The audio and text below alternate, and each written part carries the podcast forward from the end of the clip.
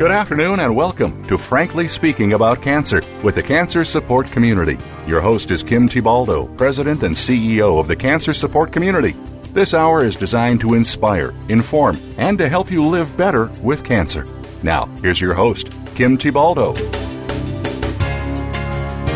Welcome to Frankly Speaking About Cancer, an internet radio show that focuses on informing and inspiring people to live well with cancer. I'm your host, Kim Thiboldeaux, CEO of the Cancer Support Community. The Cancer Support Community is a global nonprofit network of 175 locations, including Cancer Support Community and Gilda's Club centers and hospital and clinic partnerships. These locations, along with the toll free helpline, digital services, and education materials, provide $50 million a year in free support services to patients and families. Today, we're going to talk about an adverse event of cancer treatment that impacts millions of survivors in the United States.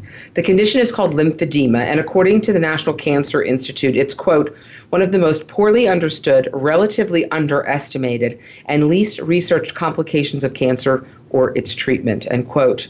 Left untreated, lymphedema can have a significant impact on quality of life. So, we have two wonderful guests today who are going to shed light on this condition, helping us understand what it is, how it can impact your life, and what treatments can help. Amy Eversman is a 34 uh, is 34 years old and works in business development for a national law firm. She was diagnosed with stage 2 breast cancer on April 7th, 2018. During her treatment, Amy met uh, a support group, Young Advocacy and Support, and is now helping other young women navigate their cancer journey. YAS's mission is to ensure all young women are given fertility options before starting treatment and to reduce the feelings of isolation and distress cancer causes.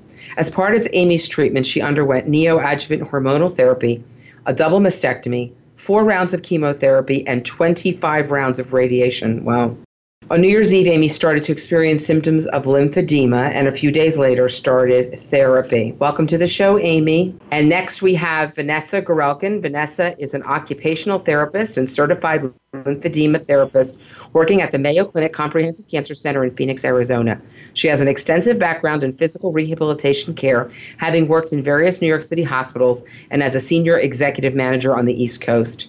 A delighted transplant along with her husband and son to the sunny state of Arizona, Vanessa applies her various life and 25 years of professional experiences to assist patients who are living with cancer diagnoses to cope during treatment and get back to living their fullest lives when they have completed their care. Thank you for joining today, Vanessa. Thank you for having me. Uh, Amy, I want to start with you if that's okay. Sure. Great. So, so um, Amy, uh, let, let our listeners know how you're feeling uh, today. I know you finished your radiation treatments just a few days ago. How are things going? Yeah, no, thanks for asking. Um, they're going pretty good. Um, it's nice to actually feel done with treatment. Um, you know, over the 10 plus month journey, um, I know patients listening probably understand that journey, that it's a little long but it's nice to be done with uh, radiation. I am still, in, feel, still feeling res- residual effects from radiation, but mm-hmm. overall I'm feeling good, and my lymphedema also is getting better um, now that I'm going to treatment too or therapy with Vanessa. So thank you for asking. I'm glad to hear that, Amy. Um, Vanessa, let's jump in. Let's go straight to the heart of the matter here on the topic for the day. What exactly is lymphedema, and how is it different from just swelling a person might experience? That's a great question. So lymphedema is an abnormal type of swelling that happens when lymph nodes are removed or damaged in the course of cancer treatment. And as a result, lymph fluid builds up in a limb or sometimes in the torso. And unfortunately, it's the type of swelling that won't go away without treatment. So that's really how it differs from the type of swelling you might get if you sprain your ankle or you sprain your wrist. You need to get treatment for this type of swelling. Got it. So Vanessa, let's go. Uh, let's go back to middle school science class for a minute, okay. just to just a level set here for all of us. Um, so, what is the lymphatic system? Um, and, and, and, and what are lymph nodes? I mean, these are terms that are going to come up, uh, you know, in the conversation related to lymphedema treatment, prevention, detection. So I want to make sure our listeners understand uh, really what we're talking about here and the role that this plays in the body. Yeah, so the lymphatic system is you know, our body's natural waste management system. It's the filtration system for toxins, and um, it's how our body kind of works through all sorts of cellular waste so that we can eliminate it. And we usually don't think that much or talk that much about our lymphatic system until it's not working right. So uh, we all probably have heard of lymph nodes. You know, when we're young, sometimes our doctors or our parents will feel our neck and feel for swollen yeah. lymph nodes if we're getting a cold or something. Uh, but we have about 450 to 500 lymph nodes around the body found in different clusters. And these lymph nodes, they almost look like clusters of grapes. Um, they can be found in the armpits and the groin, and quite a few of them in the abdomen and they are the filtration area. And so uh, there are clusters of areas where that uh, waste is pulled out of the body, and uh, and that's why swelling can occur when lymph nodes are damaged or removed. Mm-hmm, mm-hmm. So Vanessa, Amy shared with us she was diagnosed with breast cancer. Um, can you tell us about other types of cancer that can lead to lymphedema and why? Well, really, any type of cancer where the lymph nodes are affected or surgically removed could result in a lymphedema or lymphedema swelling. So, for example, in the case of a melanoma or a skin cancer where lymph nodes need to be removed because there is uh, uh, cancer spread into the lymph nodes, um, there could be swelling, let's say, in the leg where lymph nodes might have been removed in the groin. Um, in certain uterine cancers or abdominal cancers, uh, lymph nodes are removed around the groin or the abdomen. Uh, in prostate cancer, lymph nodes are removed in the groin. And in head and neck cancers or throat cancers, lymph nodes are often removed around the throat and neck, and that can cause facial or neck swelling. So I really did appreciate that you said so many people, uh, so many patients are affected by lymphedema and often don't even know where to go mm-hmm. or what it is. Mm-hmm. Mm-hmm. Um, Amy, you mentioned that um, uh, on New Year's Eve you had some symptoms. What happened? On New Year's Eve that made you begin to suspect that you might be developing lymphedema. And you shared with me that you had already experienced some swelling from your chemo treatments. How was this different? What were you experiencing?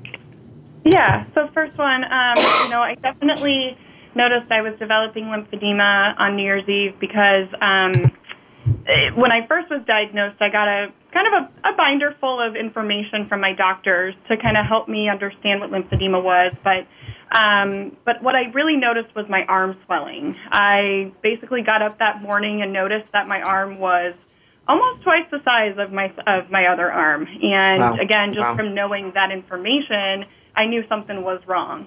Um, how it's different from the chemo swelling is that the doctors for the chemo had told me my chemo drugs would probably swell in my legs and my arm or legs and my feet and I also know with lymphedema, just as Vanessa alluded to, that I had the surgery within my armpits of my nodes removed.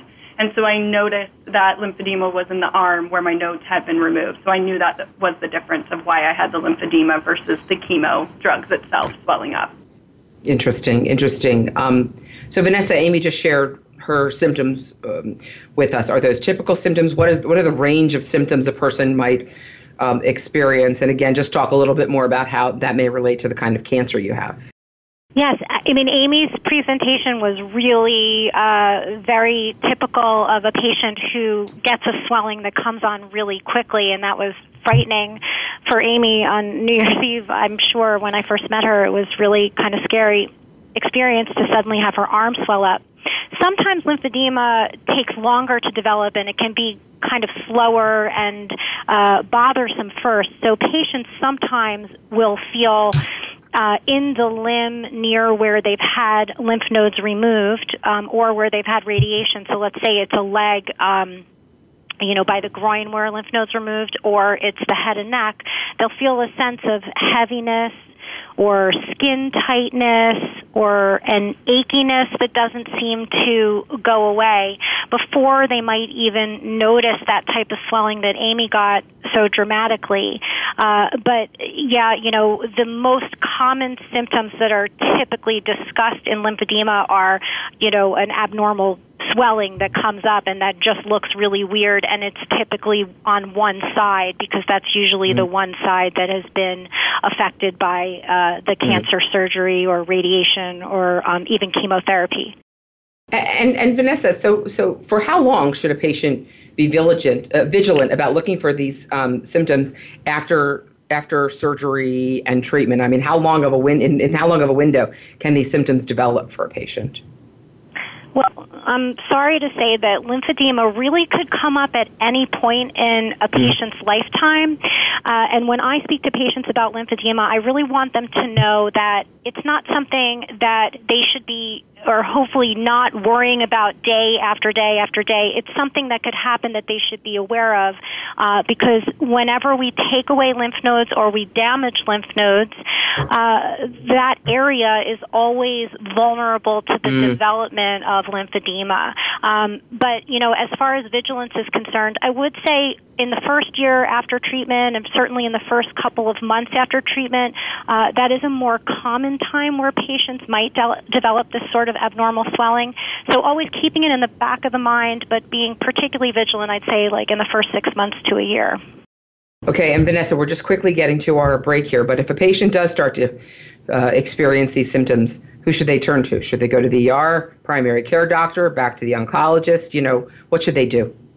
They should go to uh, the doctor that they feel most comfortable discussing these symptoms with and a doctor that they feel like will listen to them and their symptoms. And if they go to one doctor and they're not being heard, I suggest that they go to another doctor. So it could be their primary care or their oncologist or another practitioner that they feel comfortable talking to.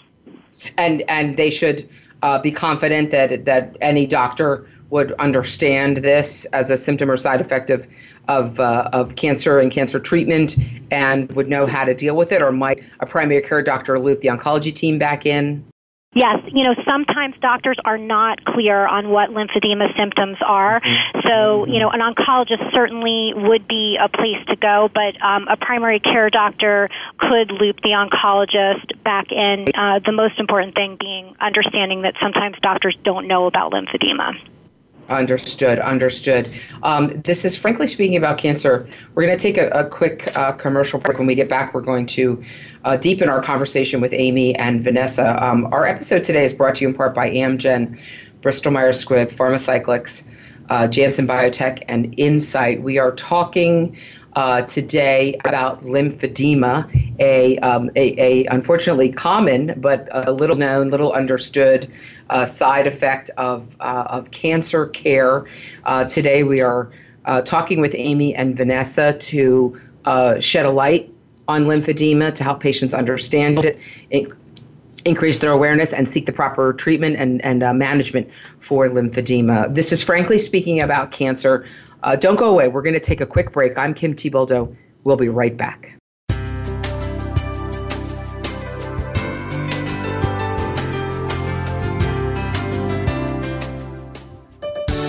Your life, your health, your network. You're listening to Voice America Health and Wellness. Effective cancer treatment requires more than just medication or surgery. For the country's 12 million cancer survivors and their loved ones, the social and emotional challenges of adapting to life with cancer are ongoing. How to handle coworkers' questions, how to get comfortable with new physical realities, how to reassure worried family members, or explain to friends your priorities have changed. The cancer support community is ready to help by providing free counseling, education, and hope for survivors and their caregivers.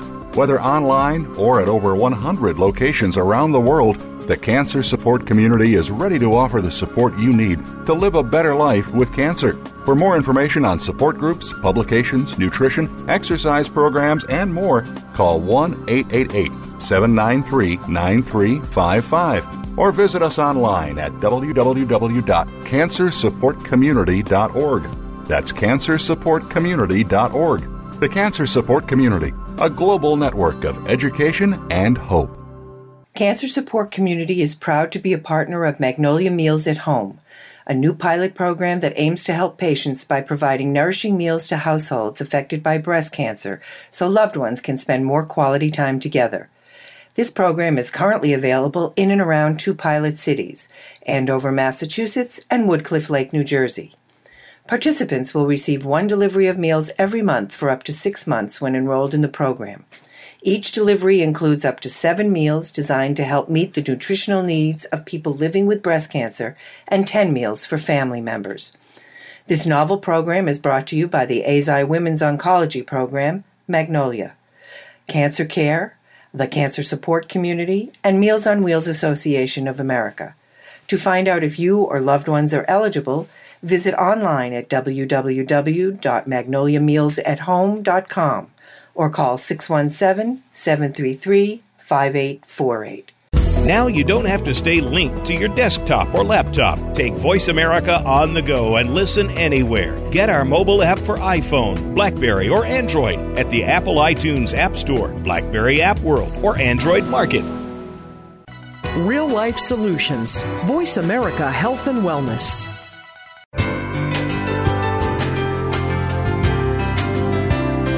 You're listening to Frankly Speaking About Cancer with the Cancer Support Community, an inspirational program offering the resources you need to live a better life with cancer. Now, here's your host, Kim Thiboldeaux, President and CEO of the Cancer Support Community. Welcome back to Frankly Speaking About Cancer. Today's episode is being brought to you in part by Celgene, Lilly Oncology, Eisai, and Gilead Sciences. I'm your host, Kim Thiboldeaux. With us today are Amy Eversman, who is living with lymphedema, and Vanessa Gorelkin, a certified lymphedema therapist working at the Mayo Clinic Comprehensive Cancer Center in Phoenix, Arizona. We're having a really in depth conversation about lymphedema, a condition that affects millions of cancer survivors. Vanessa, what is the process for diagnosing lymphedema, and is it difficult to diagnose? Talk about that a lot of patients do experience frustration with getting a diagnosis for what is going on uh, with a you know a, a, limb that is feeling heavy or tight or uh, skin infections, which does come up for lymphedema. You know, in in Amy's case, she was really fortunate um, in that she got to um, diagnosis right away. I think the most important thing is to find a, a doctor or provider who can understand what lymphedema is. Um, the diagnosis is pretty simple if one if the provider knows what lymphedema is, but it can be a real mystery uh, to a provider who has no experience in lymphedema. Oftentimes, oncologists may know about lymphedema. Sometimes mm-hmm. vascular surgeons know about lymphedema. Uh, mm-hmm. Certainly, certified lymphedema therapists will know about lymphedema. And we're going to talk about those professionals in just a few minutes. Um, Vanessa, my understanding is that lymphedema, uh, like cancer, is diagnosed with stages, each one representing the sort of the status of the condition. Can you walk us through the phases? Mm-hmm. So there, the first phase of lymphedema is considered to be the non-visible or the latency phase or stage zero. You know, you can talk with different professionals and get different opinions on what to call it, but essentially, that's where lymph nodes have been affected, damaged, or removed, but there's really no symptoms at all. Uh, the next phase is stage one, mild or spontaneously reversible lymphedema, and that's the type of lymphedema where the patient will begin to experience swelling. Uh, it often happens, you know, down at the furthest part away. If it's on, um, you know, a leg, it would be swelling in the foot. If it's on the arm, it could be in the hand, uh, and that's basically because of gravity effects. Uh, and you know one of the kind of elusive symptoms in this stage is that if the patient does elevate their arm or rest a little bit, uh, the swelling will go away. But unfortunately, if it's lymphedema and related to uh, lymphatic damage, uh, it won't go away over time. So we want to try to get patients in stage zero or stage one whenever we can. Those are the mild um, or even latent stages. Mm-hmm. Uh, if patients get a little bit more progressed, Stage two is the moderate or spontaneously irreversible stage, and that's where swelling gets worse, and the fluid, uh, you know, not to get too technical, but it gets filled with cellular protein because uh, that's mm. one of the waste products in the cells, and then the mm. fluid gets hard, and the skin can get hard too. Um, mm. Elevation doesn't help anymore, and the swelling gets harder to treat, but it is still treatable.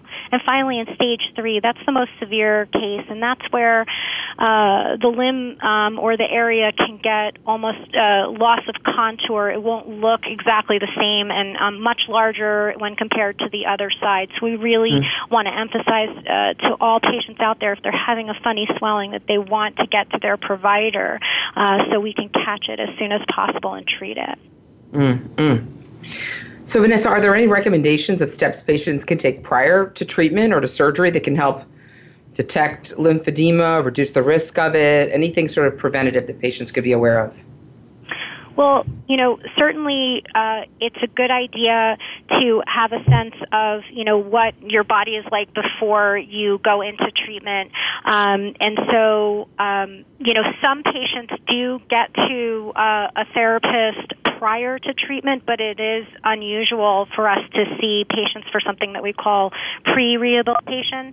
A good idea mm-hmm. is um, to be active and to remain as active as reasonably possible before and during cancer treatment. I know there's a lot of things for patients to think about, um, but mm-hmm. since uh, the mm-hmm. lymphatic system is associated with our circulatory system, and that's where our muscles are working. Um, and because exercise and being active are so good um, for people in general and patients with cancer too, I would say staying active is a great way to um, help with the prevention or the reduction of signs and symptoms of lymphedema. Got it. Got it. Got it. And just take a quick minute, Vanessa, to talk about um, infections and lymphedema. I've read recommendations to avoid cuts, scratches, insect bites if possible. What are the risks there? Right. Well, lymphedema is is a condition of the skin because when you think about it, if you get swollen, if you've ever uh, had a swollen area on your body, um, that skin gets really tight and aggravated. And so when you have that sort of tightness and and pulling on the skin chronically, that makes the skin more susceptible to infection. So when people read about lymphedema and hear about, you know, be careful if you get a cut or a scratch or mm-hmm, a cat mm-hmm. bite or an insect bite or a sunburn, uh, what we're really trying to say is that the area where lymphedema is occurring is somewhat compromised in terms of its immune system locally. It's not a general immune compromise, but it's the local area, like let's say, for example, in Amy's case, it would be her arm that got swollen. That area is more susceptible to infection than other parts of her body. And so, you know, I always tell patients who have lymphedema or have chronic swelling, carry around a little kit with a band aid and some um, mm-hmm. antibiotic ointment in your bag in case you get a scratch or a bite, and then make sure Smart. that you're watching that area. Smart, smart, yeah. Um, Amy, when you started experiencing symptoms of lymphedema, you were in treatment, you were still working. I mean, you really had a full plate, um, but you immediately sought help. Why didn't you hesitate to speak up about this condition? Were you aware of it? Was it did, was it concerning to you? you tell us about that.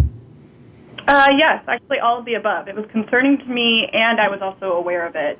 Um, I am a kind of a take action type of person. Um, mm-hmm. Once I knew I was diagnosed with breast cancer, um, I kind of was researching a lot of what was in the binder. Um, and for patients out there, don't go down the internet black hole. You will scare yourself to death mm-hmm. with certain things. So um, I definitely trusted my doctors um, and asked them questions about what to look for. And basically, I knew once I woke up that morning that I had the swelling that I knew what it was. It was from the lymphedema. So I'm just grateful that I had done kind of my homework before then. Um, you know, also have loved ones also read up on this stuff so they can help you because I know that it is a lot of information to take in. But I was grateful that it was in the winter time so that I could cover it up with bigger sweaters. But I also knew I couldn't. I didn't want to go on with like, uh, with a swollen mm-hmm. arm like that. So, mm-hmm. um, you know, I called, um, for me, I actually called um, my breast surgeon um, and, mm-hmm. you know, let them know, like, hey, I'm swelling, and they got me into a compression sleeve.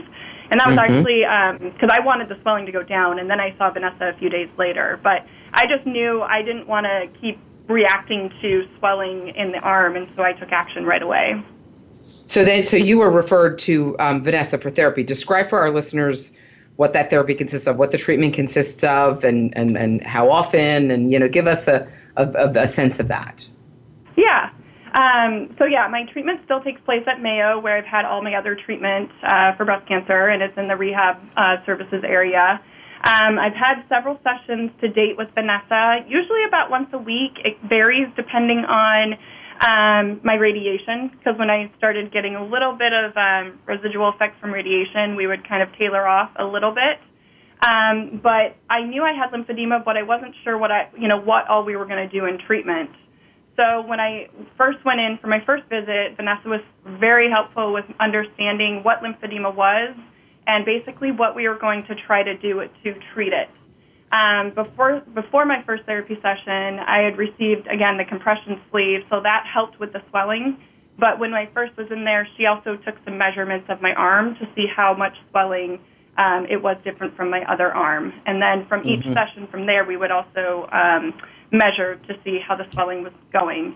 Um, we also did some, um, I had to do some arm exercises above my head to basically get my range of motion to see kind of where the most swelling was occurring and kind of helping just break up, um, you know, kind of the movement and try to get my arm back to a more kind of normal position. Um, we also went over some bandaging exercises as well at night. Um, and so basically my treatment kind of consists of some, you know, exercises, some wrapping, and kind of doing some measuring um, every time we um, meet. Got it, got it. Vanessa, we're uh, we've got a couple minutes till our till our break here, but I know there's a condition related to lymphedema called cording, C O R D I N G. Can you tell us what that is, and is it common? Can it be treated?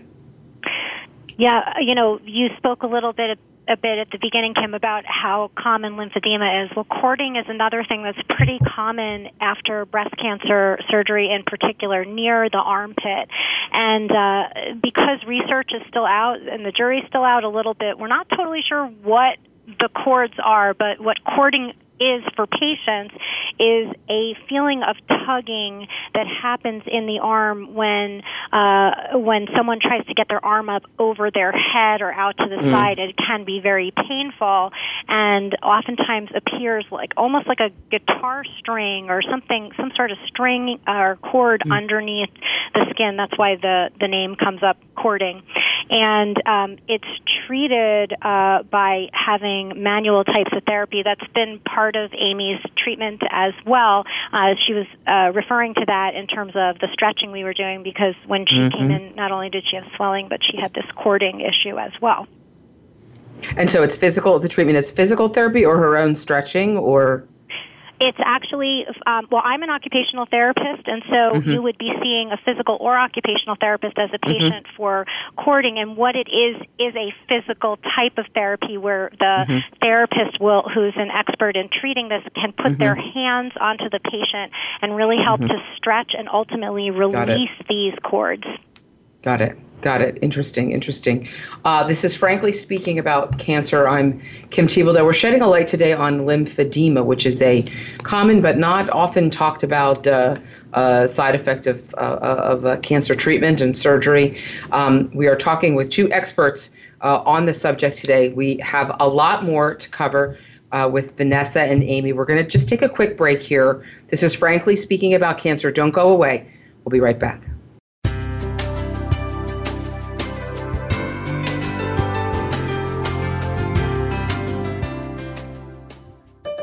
Opinions, options, answers. You're listening to Voice America Health and Wellness. Cancer. It's a lonely word. Terms I don't understand. Choices I never thought I'd have to make. But there is hope and help. Support from cancer survivors. Links to research and clinical trials. Help with finances and access to care. All behind you at Breakaway from Cancer created by Amgen to empower cancer patients. The cancer support community is proud to be a partner of Breakaway from Cancer. Hi, I'm Nick Nicolaides, President and CEO of Morphotek, and we're delighted to be a sponsor of Cancer Support Community's Frankly Speaking About Cancer series.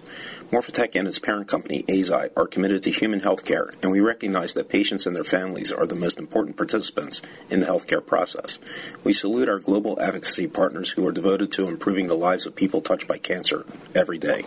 Have you become a member yet? Sign up now to become a member of Voice America. It's always free and easy. Plus, you get to take advantage of some great member benefits. Get unlimited access to millions of hours of on demand content across all of our channels. Keep track of your favorite episodes, shows, and hosts in your own customizable library. Find out what shows you might be interested in based on your favorites. Plus, you get insider access with our newsletter. Membership gives you more. Sign up at voiceamerica.com and click register at the top right.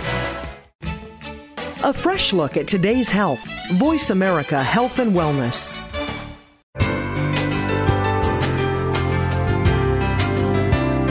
You're listening to Frankly Speaking About Cancer with the Cancer Support Community, an inspirational program offering the resources you need to live a better life with cancer. Now, here's your host, Kim Thiboldeaux, President and CEO of the Cancer Support Community.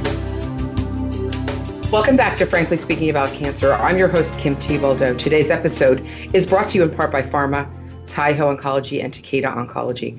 We've been learning a lot today about lymphedema, with Amy Eversman, who was diagnosed with breast cancer and later lymphedema, and Vanessa Gorelkin, a certified lymphedema therapist.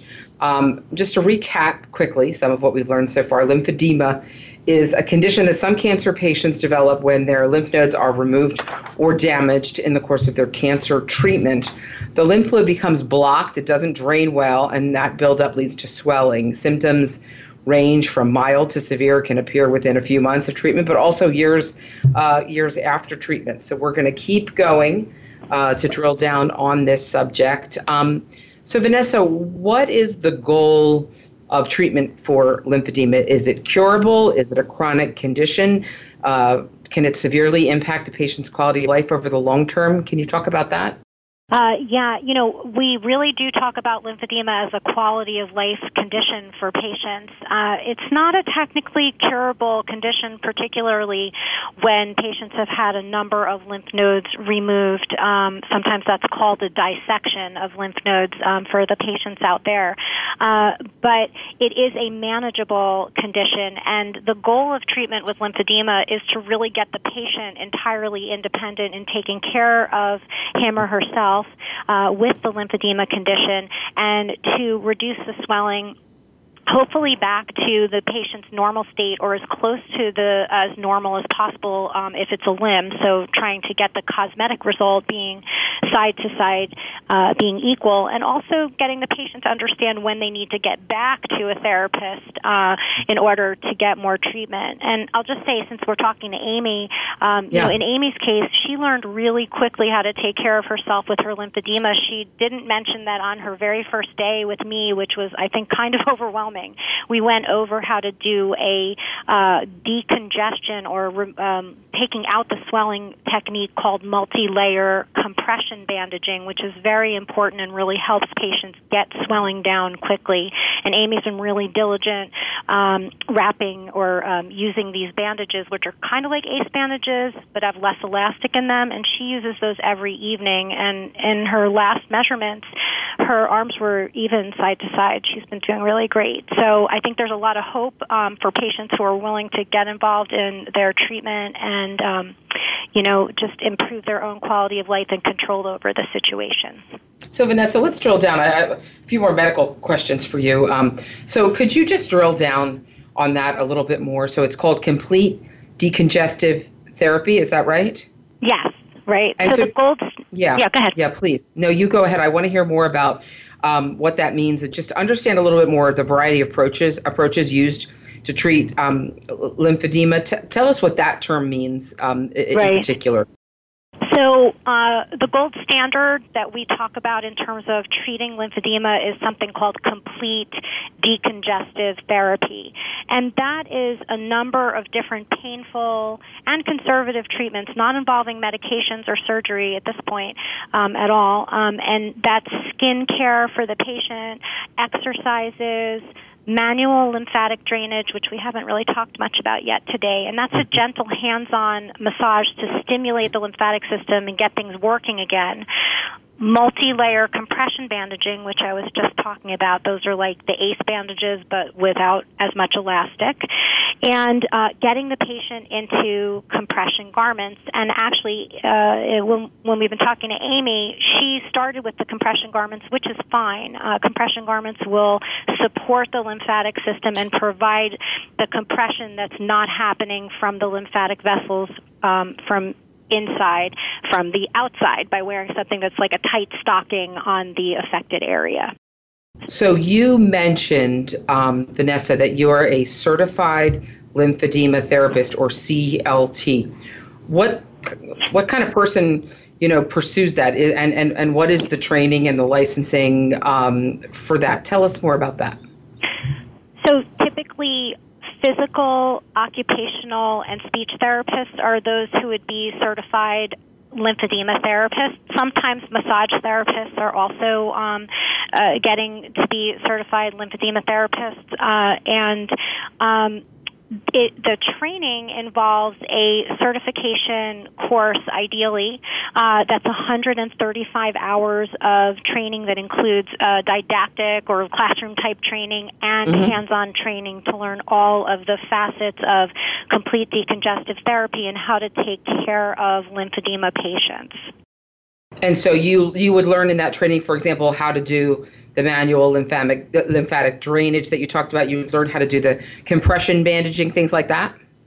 Yes. So the first thing that happens in that training is a lot of training about the lymphatic system. One of the things that uh, I was surprised to learn about, and I can't speak to every medical school in the country, but typically there's about a day of discussion of the lymphatic system in general medical education, and that's why we don't know so much about lymphedema because it's not talked about so much.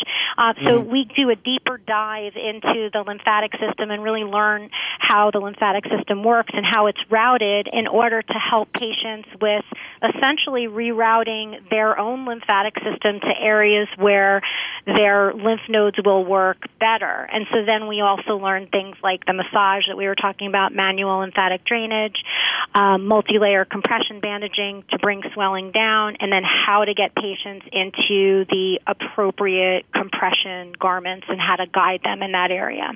Got it. Got it. Um, Amy, let me turn to you.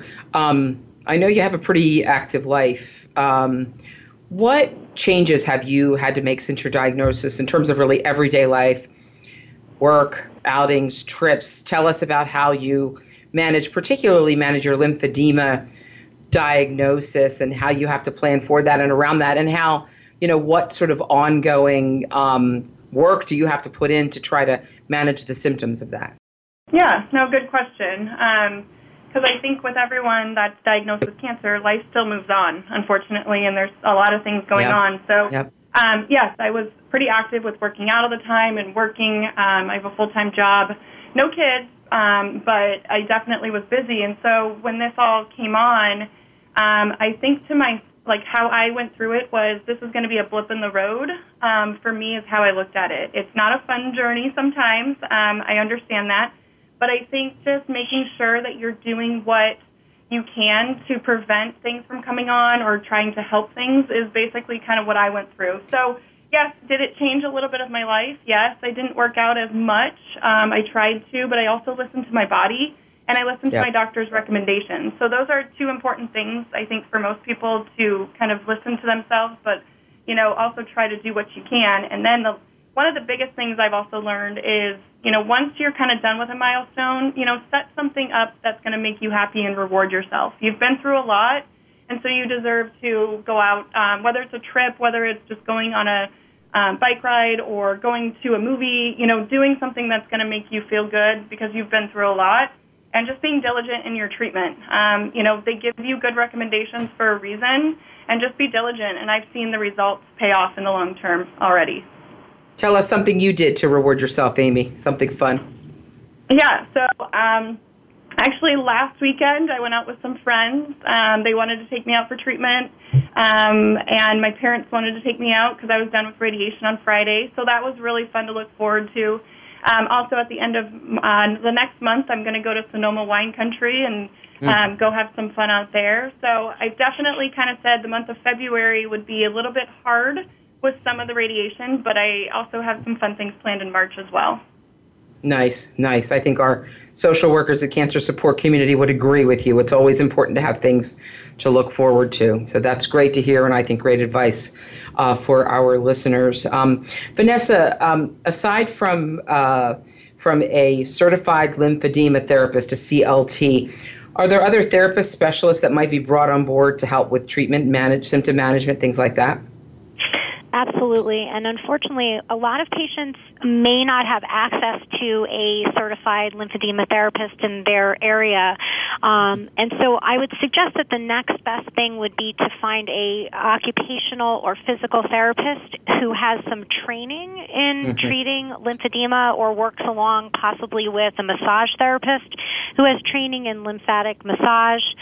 Uh, if that's not available, possibly being treated by a uh, rehabilitation specialist, an occupational or physical therapist, or speech therapist. Ther- excuse me, speech therapist if it's head and neck type swelling. Um, mm-hmm that's at least associated with cancer care or possibly uh, an oncologist. Uh, so the the key being that uh, since lymphedema is a specialized area of treatment, it's usually not uh, treated by a general practitioner. So mm-hmm. the closer patients can get to someone who knows about lymphedema, the better. And the best thing is to not see someone who literally has no knowledge of lymphedema mm-hmm. because things mm-hmm. can go wrong in Got that it. setting. Got it. Um, Vanessa, I have about one minute until our break, but just quickly, are there any other types of medicine or other interventions or special diet that, that folks should think about with lymphedema? Well, in the pipeline, there there are clinical trials and uh, surgeries that are coming down the pike uh, for lymphedema. There's something called lymphovenous bypass. Uh, there's some research being done at Mayo in Florida and in Arizona, and I think there are promising treatments out there. Right now, I would stick to the conservative ones unless there's a clinical trial in your area, but um, there are new surgeries that are coming up. Okay, interesting. So we have to keep an eye on how the science is uh, is progressing uh, and developing and use all the best tools in the toolbox. And you ladies have certainly gone through a lot of those um, important tools today uh, for our listeners. This is frankly speaking about cancer. We're shedding a light today on uh, lymphedema. We're talking with Amy and Vanessa about the symptoms, about treatment, about how to manage uh, lymphedema, about the short and long term implications of a lymphedema diagnosis. Um, we're not done. We have more to discuss uh, with Vanessa and Amy. Uh, we're going to take a quick break. This is Frankly Speaking About Cancer. Uh, I'm your host, Kim Thiboldeaux. We're just going to take a quick break. We have more to discuss with Amy and Vanessa. Don't go away. We will be right back.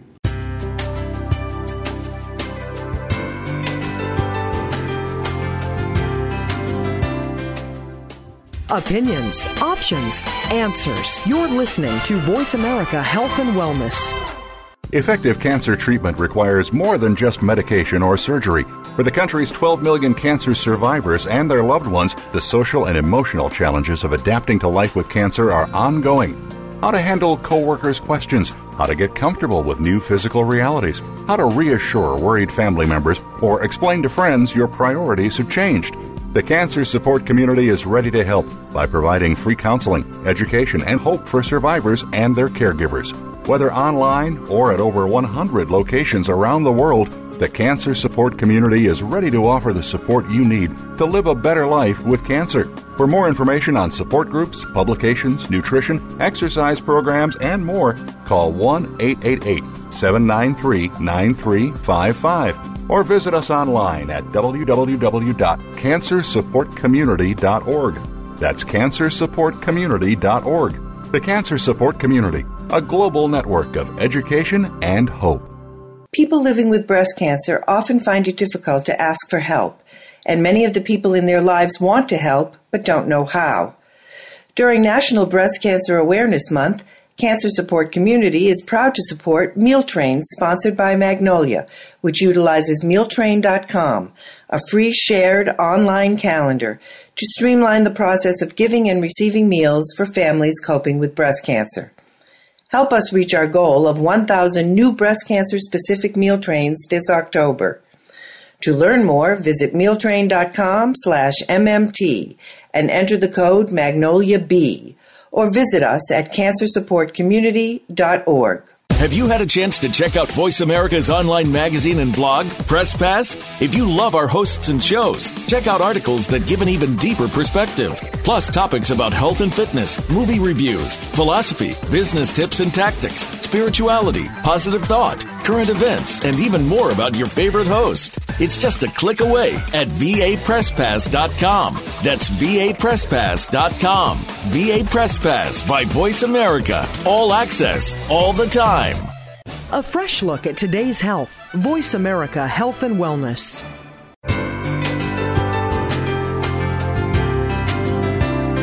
You're listening to Frankly Speaking About Cancer with the Cancer Support Community, an inspirational program offering the resources you need to live a better life with cancer. Now, here's your host, Kim Thiboldeaux, President and CEO of the Cancer Support Community. You're listening to Frankly Speaking About Cancer. Today's episode is brought to you in part by Agios, Helsinn, and Janssen Oncology.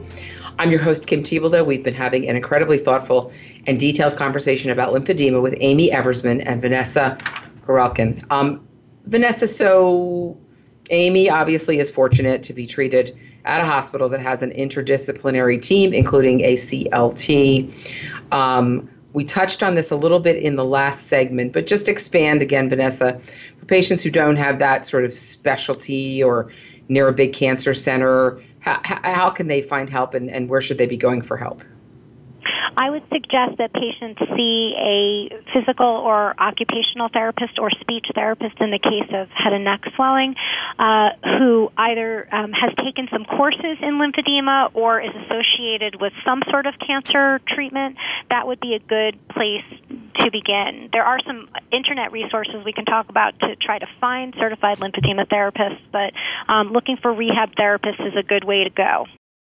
Great, great. Um, and Vanessa, I just want to take a couple minutes to talk about the financial impact or implications of a lymphedema diagnosis. Are these treatments that we're talking about typically covered by insurance? Um, these consults with the CLT covered by insurance? What about the compression garments that are recommended? Are there t- t- potentially some out of pocket costs associated with lymphedema that patients should be aware of and potentially plan for? Yeah, unfortunately, there is quite a lot of out of pocket costs, and that's mainly on the compression garment side. Uh, okay. Right now, um, you know, insurance companies generally don't pay for compression garments, and Medicare doesn't uh, cover compression garments, but they're really essential in lymphedema care. Uh, fortunately, therapy is covered, rehabilitation therapy, so when uh, a patient needs to see a, a CLT or a rehabilitation therapist, that is typically covered by insurance. Okay. It's a very rare instance where that is not not covered. So the therapy is covered, but the the needs um, in terms of compression and sometimes in terms of bandaging uh, supplies are not covered by insurance and can get to be very expensive for patients. Mm, interesting. Um, ladies, we are coming to the end of the show. Um, Vanessa, I know you wanted to share with our listeners two things that patients can do right now that can help with the symptoms uh, of lymphedema, two evidence based interventions. What are they? Can you describe them? Yeah, so the two base evi- uh, the two best evidence-based uh, lymphedema treatments are actually deep breathing. Um, that's abdominal breathing, the type of breathing you'd learn in a yoga studio or, um, or for relaxation, where you uh, breathe and you make your abdomen come out when you take the deep breath in through your nose.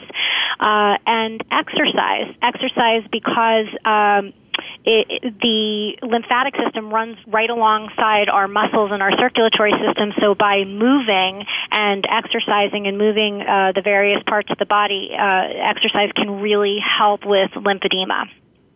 Mm, interesting, interesting. Um, Amy, you shared how important you believe it is for patients to be uh, their own best advocate, and we know that you didn't hesitate to speak up when you were having some of these um, some of these symptoms. What words of advice do you have for patients and their loved ones for our listeners today, related to lymphedema or even other aspects of their cancer care? Yes, um, I think for just general purposes of your just cancer care in general, I think ask questions to your care team. No one cancer is the same, no journey is the same, and that's one thing I realized during all this. Even though I have my support group, you know, talking to them, I was concerned at first, like, why are you doing this treatment? And I'm not doing it that way. But every one person is different. So do not hesitate to ask the questions to your care team if there are no stupid questions. Um, for the loved ones out there, you know, I had a huge support system of family and friends, and I was super grateful for that. Um, I think they would love to take the pain away from me. Um, so how they can help is they can go to your visits with you and be your second set of ears. There's so much information that gets thrown at you, and you're already Mhm. going through so much. So having them help in any way you can is really going to help them actually help uh, you through it as well. So those would be my two uh, two pieces of advice. That's great. And Amy, after after wine country, which sounds lovely, by the way, um, what's next for you? What are what are your plans? What are your goals? What's next for you? Yeah, good question. Um, well, as you stated um, in the beginning of the podcast, is you know we're starting. Um, I'm with a support group, Young Advocacy and Support, Mhm. and we're basically kind of advocates. Um, you know, for folks that are younger, like myself, that are also dealing with fertility. Um, so I'm kind of starting up that support group along with trying to just get back into my normal kind of routine. Um, I don't think I'll ever be back to complete normal uh, right now, but I'm getting back into working and working out and just trying to, you know, go out with friends. Some of the things that I kind of missed out on a little bit, but now I can kind of get back to a little bit more of a normal life. Great. That sounds great. We're happy for you. Thank you. Um, Vanessa, uh, before we get to the end of our show, um, let's do a quick quick recap, if you would, Vanessa. What what are some of the symptoms that patients should be looking out for uh, as it relates to lymphedema? If they feel like they're experiencing those symptoms, what should they do? Where should they go? And how should they pursue a treatment plan? So, um, if uh, patients have had uh, cancer treatment that um, has damaged or removed lymph nodes, and they're finding that they're swollen in their um, adjacent uh, arm or leg, or even um, on their torso or their head or neck. Uh, so swelling or the feeling of heaviness or tightness of the skin or change in the clothing fit um, or the way jewelry fits on one side or the other, they should talk with their um, most trusted provider and tell them what is going on. If they suspect that they have lymphedema, the best thing to do would be to try to get to a certified lymphedema therapist who can evaluate them. Um, but if that kind of therapist is not available, I would say a rehabilitation therapist who's licensed. That would be an occupational, physical, or speech therapist who could evaluate them. Hopefully, who has some cancer treatment background, uh, who either would know what to do or possibly know where the right referral is. Is the best plan for patients with concerns. And I would encourage patients not to give up if they are having a problem with swelling. Continue to search for the answer and do not give up because treatment is out there. It's just sometimes, you know, harder to access. Great, great, great advice. Great advice from both of you. Um, Amy and Vanessa, I want to thank you so much for coming onto the show today. Um, Amy, I want to thank you for sharing your story with us. Again, I mean, this is not a topic that people are talking about, um, but it's one that obviously has a significant impact on patients, an impact on quality of life, um, and something that is critical to address. So I'm, I'm really glad that we are shedding a light on this topic. I think you've both given some terrific advice for our listeners. Vanessa, thank you for sharing such a wealth of knowledge uh, uh, on this uh, on this topic. Really, it's just um, it, it's terrific. It's really been my pleasure to have you guys join us for frankly speaking about cancer. Uh, I, I'm Kim Thiboldeaux, CEO of the Cancer Support Community. I just want to take a quick minute to remind our listeners that at the Cancer Support Community, we have a whole range of free support and educational services for people with all cancers at any stage of their illness and for their uh, for their family members and loved ones. We actually have 47 centers around the country where folks can uh, walk into our doors for support groups, educational programs, nutrition, exercise, stress reduction. We do meditation, relaxation and visualization, guided imagery. Um, some of those uh, some of those programs and our nutrition programs and exercise programs seem to be some of our most popular lately. We also have a helpline. If you just want to pick up the phone right now and talk to one of our counselors, you can call us at 888 793 9355. If you're quickly trying to grab a pen for that number, it's 888 793 9355. We have a team of wonderful uh, counselors who would be happy to chat with you and help with any questions, navigation, resources. Um, you can also visit us at www.cancersupportcommunity.org to learn about all of these resources. This is Frankly Speaking About Cancer. I'm Kim Thiboldeaux. Until next time, be well, do well, live well.